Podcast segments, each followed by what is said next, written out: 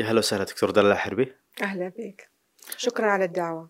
العفو، احنا بنتكلم اليوم عن دور المرأة في الجزيرة العربية وتاريخ المرأة في الجزيرة العربية. ودي أعرف كيف المرأة شكلت المجتمعات في الجزيرة العربية. طبعا احنا لما تقول الجزيرة العربية، هذه طبعا منطقة واسعة جدا جغرافيا، لكن احنا نبغى نكون أكثر تحديدا، بنقول المناطق اللي تكونت منها المملكة العربية السعودية، يعني منذ عصور يعني متأخرة جدا المرأة كان لها حضور وإسهام. طبعا في فترة التاريخ الإسلامي كل كتب التراث سجلت إسهام النساء بشكل واضح جدا، أسماء يعني عديدة وبارزة. ممكن في هذا المجال ممكن نذكر يعني السيدة خديجة بنت خويلد وعملها في في التجارة، يعني نعتبرها كامرأة أعمال. وهناك طبعا الصحابيات في فترة الرسول صلى الله عليه وسلم، ثم في فترة الخلفاء الراشدين، وعلى امتداد التاريخ الإسلامي بأكمله حضور المرأة كبير جدا وإسهامها واضح، وما هو مركز بس بجانب واحد، إنما في جوانب متعددة وحقول متعددة. وتفصيل ذلك طبعا موجود في كل كتب التاريخ، كتب التراث أيضا. وفي من الباحثين من يعني ذكر هذا في دراسات عن عن عن إسهام المرأة المسلمة، آه لكن آه يعني الباحث في التاريخ الحديث والمعاصر آه مثلي يعني يفاجأ إنه إنه آه غياب المرأة في فترة التاريخ الحديث، إذا إحنا قارناها في فترة التاريخ الإسلامي اللي هو كان واضح وبارز. آه طبعا آه دور المرأة خلينا نقول إنها كانت بشكل عام طبعا إنها كانت ملتصقة بلحمة مجتمعها، آه مساندة وفاعلة ومعطاءة ومسهمة، والشواهد كثيرة والأمثلة كثيرة والأسماء أيضا آه كثيرة. خلينا نبدأ من العصر الحديث اللي هو تخصصك. نعم. آه نبدأ بتأسيس الدولة السعودية الأولى، نتكلم عن الأميرة موضي. آه موضي بنت أبي وهطان آه طبعا هي زوجة الأمير محمد بن سعود مؤسس الدولة السعودية آه الأولى. و يعني آه موضي آه ذكرها آه مؤرخين آه نجد بتلك الفترة. في فترة أيضا آه الملاحظ عليها أنها تغيب ذكر النساء، لكن من المؤكد طبعا أنه فعل موضي هو الذي أجبر المؤرخ أن يذكر دورها، وهو فعل طبعا قوي. وعلى الرغم طبعا من قصر النص الذي كتب عن عن موضي، لكنه يعطي دلالات كبيرة جدا. أولا أنه حضورها كان واضح في مجتمعها، كانت معروفة عند رجالات الدرعية، أيضا النص يوضح أنها كانت صاحبة رأي ومشهورة، وأن زوجها الأمير محمد بن سعود يقبل بمشورتها لثقته أيضا بسداد رأيها وحكمتها. ولذلك هي يعني سجلت بموقفها الداعم من خلال المشورة التي قدمتها لزوجها الأمير محمد بن سعود علامة فارقة طبعا في تاريخ خلينا نقول المرأة السعودية بشكل عام، لأن احنا نعرف تماما أنه الاتفاق الذي حصل بعد ذلك بين الإمام محمد بن سعود والشيخ محمد بن عبد الوهاب ساعد في مسألة أنه من ضمن الأهداف التي كانت أو وضع من ضمن الأهداف التي كانت قامت عليها الدولة السعودية الأولى، وهي مسألة اللي هو مسألة التوسع ومسألة نشر الأمن، وأمور طبعا واضحة ومعروفة في تاريخ الدولة السعودية. هي ما استشارت هي ما استشارها الإمام محمد بن سعود في قبول دعوة الشيخ محمد بن عبد الوهاب ودعمه. نعم. هل هالمعلومة صحيحة؟ نعم طبعا، هو اللي ذكرها بشكل الحادثة يعني بشكل صريح وواضح هو المؤرخ عثمان بن بشر، برغم أنه لم يذكر اسمها، لما قال زوجة محمد بن سعود، لكن المحقق طبعا ذكر اسمها، ونعرف أنه الأسماء وكثير أيضا من المواقف يعني حصلنا عليها بالتواتر. فموضي يعني حتى لما تقرأ النص أنه أنه بعض رجالات الدرعية رأوا أنهم يعني يتجهون إلى زوجة الإمام محمد بن سعود لأخذ رأيها فيما يخص الشيخ محمد بن عبد الوهاب، يعني هذا النص على قصر يدل على أنها كانت ذات مكانة وكان معترف بحضورها، وكان أيضا أنها لم تكن يعني مغيبة، يعني ليست على الهامش، بل هي حاضرة بقوة في في مجتمعها. غير من النساء في الحقب هذه غالية البقيمية، وأنا أعرف أن من الناس أنت شغوفة جدا في سيرتها. طبعا غالية أنا وضعت عنها كتاب، وهي طبعا هو الكتاب الوحيد اللي عن كتب عن غالية بشكل يعني بشكل متكامل، لأنه غالية أتت مجرد أنه إشارات لها سواء عند بعض الرحالة مثل هو بوركهارت اللي ذكرها، وأيضا في بعض المؤلفات الخاصة الفرنسية ذكر اسمها، لكنه طبعا بإشارات قصيرة في كتابات بسيطة عنها. لكن الرواية الشفهية طبعا وضحت لنا اللي هو الدور البطولي اللي قامت فيه غالية البقيمية. وغالية البقيمية حقيقة هي تعتبر ظاهرة في تاريخ خلينا نقول شبه الجزيرة العربية بشكل عام، لأنه بفعلها وموقفها أعادت إلى الأذهان صورة المرأة الفارسة المحاربة منذ العصر الجاهلي حتى طبعا فترة غالية وفترات أيضا تاريخية أخرى، أن تكون هنالك امرأة قائدة هذا يعني أمر كان مستغرب. بروزها أيضا في مسألة الدفاع عن موطنها أمام جحافل جيش محمد علي، الذي طبعا بمفهوم تلك الفترة كان جيش متطور جدا، فكونها أنها أنه يهزم أمام أسوار أتربة مرتين يعني كانت قضية كبيرة جدا.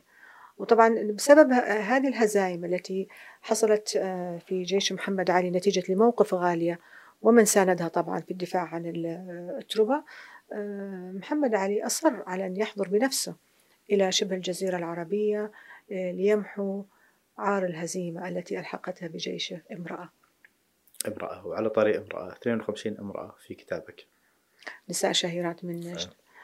آه. نساء شهيرات من نجد طبعا هو كان بالنسبة لي هو اللبنة الأولى في موضوع دراسات تاريخ المرأة، وأنا حقيقة أدين بفضل كثير لهذا الكتاب، لأنه أولا هو فتح لي هذا الطريق. وبالمناسبة طبعا دائما أنا أقول هذا الكلام أني أنا لم أخطط أبدا لموضوع دراسات تاريخ المرأة، لكن هي الصدف عندما تجمعت وضعتني في هذا الطريق، ولله الحمد طبعا مشيت فيه وقدمت لله الحمد عدد من الدراسات حول المرأة تاريخ المرأة السعودية بشكل عام.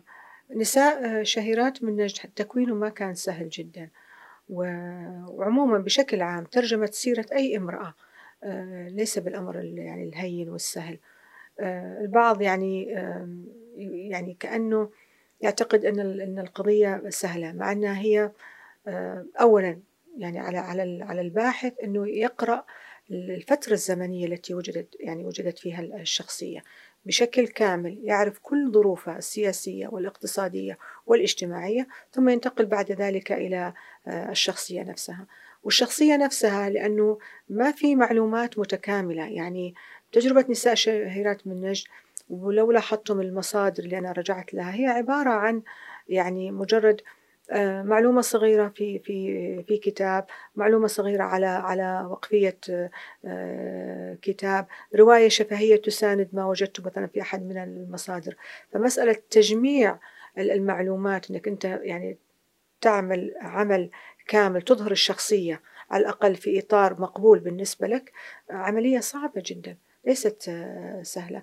لكن أنا بالنسبة لي نساء شهيرات من على الرغم من الصعوبة طبعا في إعداد هذا الكتاب، لكني حقيقة سعدت بعد ذلك عندما ظهر الكتاب أنه نال استحسان كبير، وهو كان من ضمن الكتب التي صدرت أيام المئوية، وأيضا أنا أعتبره الكتاب الوحيد الذي نال الحظ الأكبر أو النصيب الأكبر من القراءة، يعني قدمت فيه قراءات عديدة من قبل أساتذة وأيضا باحثين أكاديميين وغير أكاديميين وقراء أيضا عاديين قدموا فيه قراءات كثير أسعدتني طبعا، وتضمنت أيضا ملاحظات استفدت منها كثيرا، ولعلي بعد مرور هذه الفترة الزمنية أنني يعني أعيد إن شاء الله طباعة الكتاب بنسخة مطورة وإضافة شخصيات جديدة لما تضمنه الكتاب سابقا. لو بجي أقول لك اثنين وخمسين شخصية، إيش التفاصيل اللي فيها اللي شدتك من الشخصيات؟ هو أنا وضحت في مقدمة الكتاب اللي هو معيار الشهرة، يعني كيف أني أنا اخترت يعني هؤلاء أو النسوة، أما أن تكون ابنة حاكم أو زوجة حاكم يعني وكان لها موقف أو دور، أو تكون لها مسهمة مثلا في في مجتمعها، والإسهام طبعا تعدد، أن تكون معلمة كتاتيب أو حتى شاعرة أو موقف دفاعي عن ال عن ال عن ال الوطن.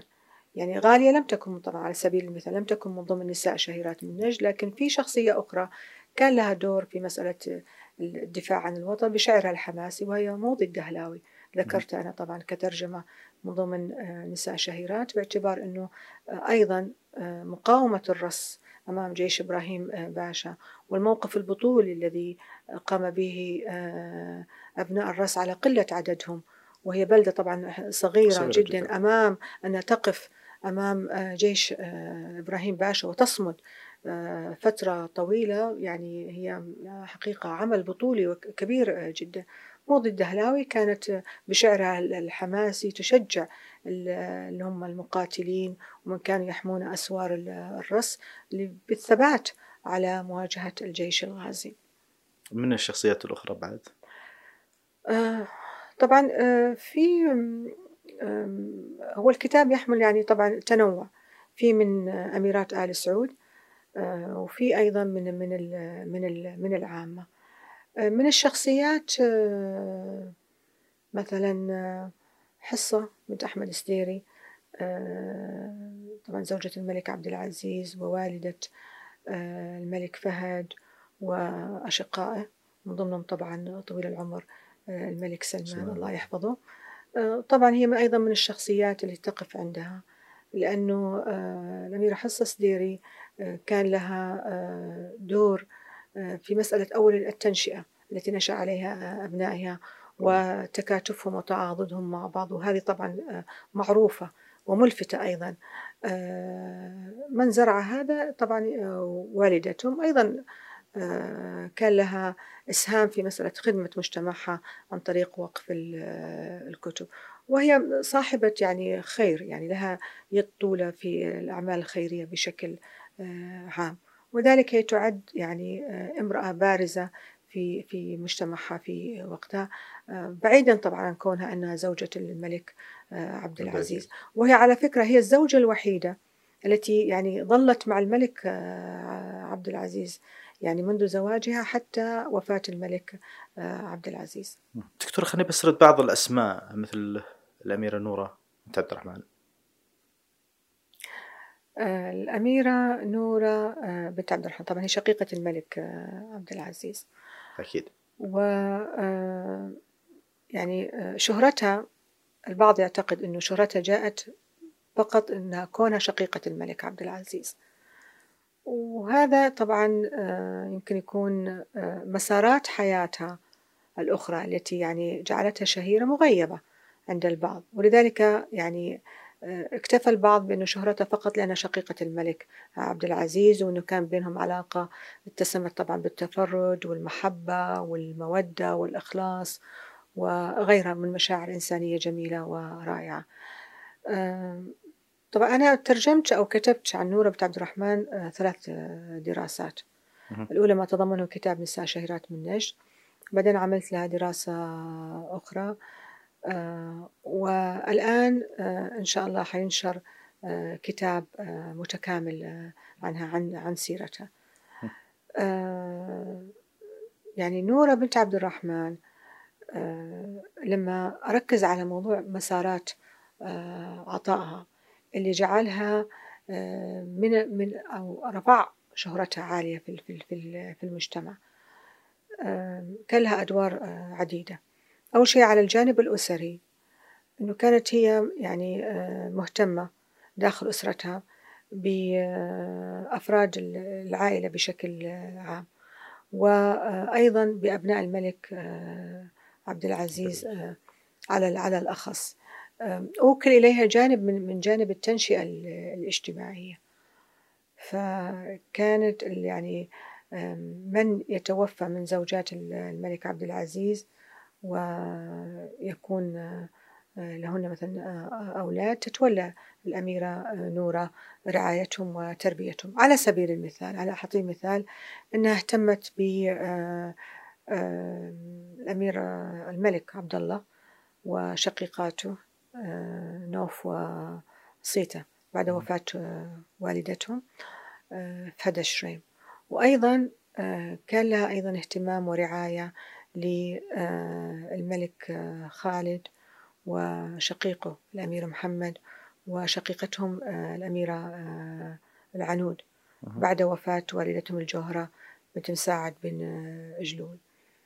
وأيضا يعني كان لها اهتمام بشكل عام، يعني لما أنت تقرأ أو تقف على هذا الاهتمام تجد أنها حاضرة حاضرة على سبيل المثال في لما كانوا يعملون اللي هو حفل التخرج، سواء حفل تخرج ختم القرآن أو من مدرسة الأمراء، المدرسة التي أنشأها الملك عبد العزيز. كانت حريصة طبعا على على المشاركة بالحضور، إنه كانت تقام العرضة، وكانوا الأطفال بشكل عام عندما يختمون القرآن تقام لهم طبعا اللي هي زي ما نقول الاحتفال الصغير الاحتفال الصغير كانوا يقصدون بيتها، وتكون هي طبعا مستعدة لاستقبالهم. وأيضا هي كانت على علاقة يعني ممتازة ورائعة مع كل زوجات الملك عبد العزيز. كانت لها كاريزما، يعني شخصيتها شخصية محببة جذابة. هذا على الجانب الأسري. وبالمناسبة ترى حتى الملك سلمان الله يحفظه ذكرها مرة من المرات في أعتقد في مناسبة يمكن أقيمت في الجامعة الإسلامية إذا كنت غير مخطئة، ذكر إنه إنه لما كان الملك عبد العزيز يعاقبهم عندما يقصرون في أحد الأمور، مثل على سبيل المثال الصلاة، كان يسجنهم في في في, في إحدى غرف القصر، قصر مربع. فكانت تتدخل الأميرة نورة ويعني تطلب منهم إنه يخرجهم، أيضا مع أخذ التعهد على إنهم ما يكررون هذا الفعل. على على الجانب المجتمع بشكل عام كانت امرأة خيرة، بتوزع الصدقات. عرف قصرها اللي هو قصر الشمسية إنه في واحد من الأبواب سمي بباب الضعوف، كان هذا الباب يعني يفتح يوميا في فترة الغداء والعشاء، وتقدم فيه طبعا الوجبة لكل من يقصد القصر. وأيضا البدو لما كانوا يجون ويقيمون في في البطحة كانت أيضا أنها تضيفهم على حسابها الخاص. كانت أيضا محددة يوم أنها تستقبل فيه النساء. وطبعا احنا نعرف انه كان لها اول شيء بيتها القديم كان في ثميري، بعدين انتقلت عام ثلاثمئة وأربعة وخمسين الى قصر الشمسية، فكانت تستقبل النساء في قصر الشمسية. والنساء اللاتي لا يستطعن ان يحضرن الى قصر الشمسية باعتبار طبعا فترتها في تلك الفترة القصر كان خارج سور الرياض، كانت يوم الاثنين تذهب الى بيتها في ثميري عشان تستقبل النساء، طبعا تنقل اللي هو طلبات النساء للملك عبد العزيز، فهي كانت الوسيط. والملك عبد العزيز بلقائه اليومي بها كان أيضا يتعرف على أوضاع النساء وما يحتاجن إليه. آه الأميرة نورة أيضا، أنا طبعا من خلال وثائق اطلعت عليها، آه تعد أول امرأة دافعت عن حقوق المرأة السعودية من خلال حادثة أنا ممكن ألخصها بأنه هنالك امرأة من من من أهالي الرياض طلقت من من زوجها بضغط من والدها وعمها، والسبب طبعا هو كان فقر الزوج، وكانوا يرغبون في تزويجها لابن عمها، فلجأت للأميرة نورة في قصرها ورفضت العودة طبعا إلى إلى والدها احتجاجا على موضوع اللي هو الزواج. بعدها بفترة تقدم شخص لهذه المرأة يريد الزواج بها، وكانت هي مرحبة المرأة، لكن والدها كان رافض، فتدخلت الأميرة نورة بنت عبد الرحمن، وطبعا أخذ الموضوع أبعاد كثيرة. في تلك الفترة طبعا كان من الصعب جدا تجاهل اللي هو موقف الأب ورأيه بحكم الولاية، فحاولت الأميرة نورة أن تقنعه لكنه كان رافض. انتقلت القضية بعد ذلك إلى المحكمة، وكانت الأميرة تتابع الموضوع في المحكمة، وبعدين تدخلت أيضا الشرطة فوسع الموضوع، لكنه كانت الأميرة نورة تتابع الموضوع، وكانت تتواصل مع القاضي بضرورة إقناع الأب موافقة على زواج ابنته من الشخص الذي تريده، يعني حتى أنهم أغروه بالمال. بعد محاولات أخذت القضية يعني وقت طويل، توصلوا إلى مسألة أنه تزويجها من الشخص الذي تريده لكن في منزل والدها، وأن يعني أن يوضع لها حراس المرأة إذا هي خافت أن ينالها أي عقاب من والدها. نعم. أيضا الأميرة نورة بنت عبد الرحمن بدورها طبعا كانت كما يعني لقبت عند البعض بالسيدة الكبيرة، أو يعني هو السيدة الكبيرة بمفهوم السيدة الأولى. كان الملك عبد العزيز يوكل إليها اللي هو استقبال النساء، سواء النساء العربيات أو النساء الأجنبيات، ومهمة كهذه لاحظي طبعا هي كأنها مهمة دبلوماسية، لأنه ما ممكن الملك عبد العزيز أن يوكل هذه المهمة إلا لامرأة يثق بها. نعم. فالأميرة نورة كانت يعني هي صاحبة هذا الدور الكبير الذي به تعكس ما عليه المرأة السعودية. فبشكل عام الأميرة نورة لها مواقف عديدة، منها على سبيل المثال الآن يحضر أنها أوقفت أيضا مجموعة من من الكتب لطلبة العلم.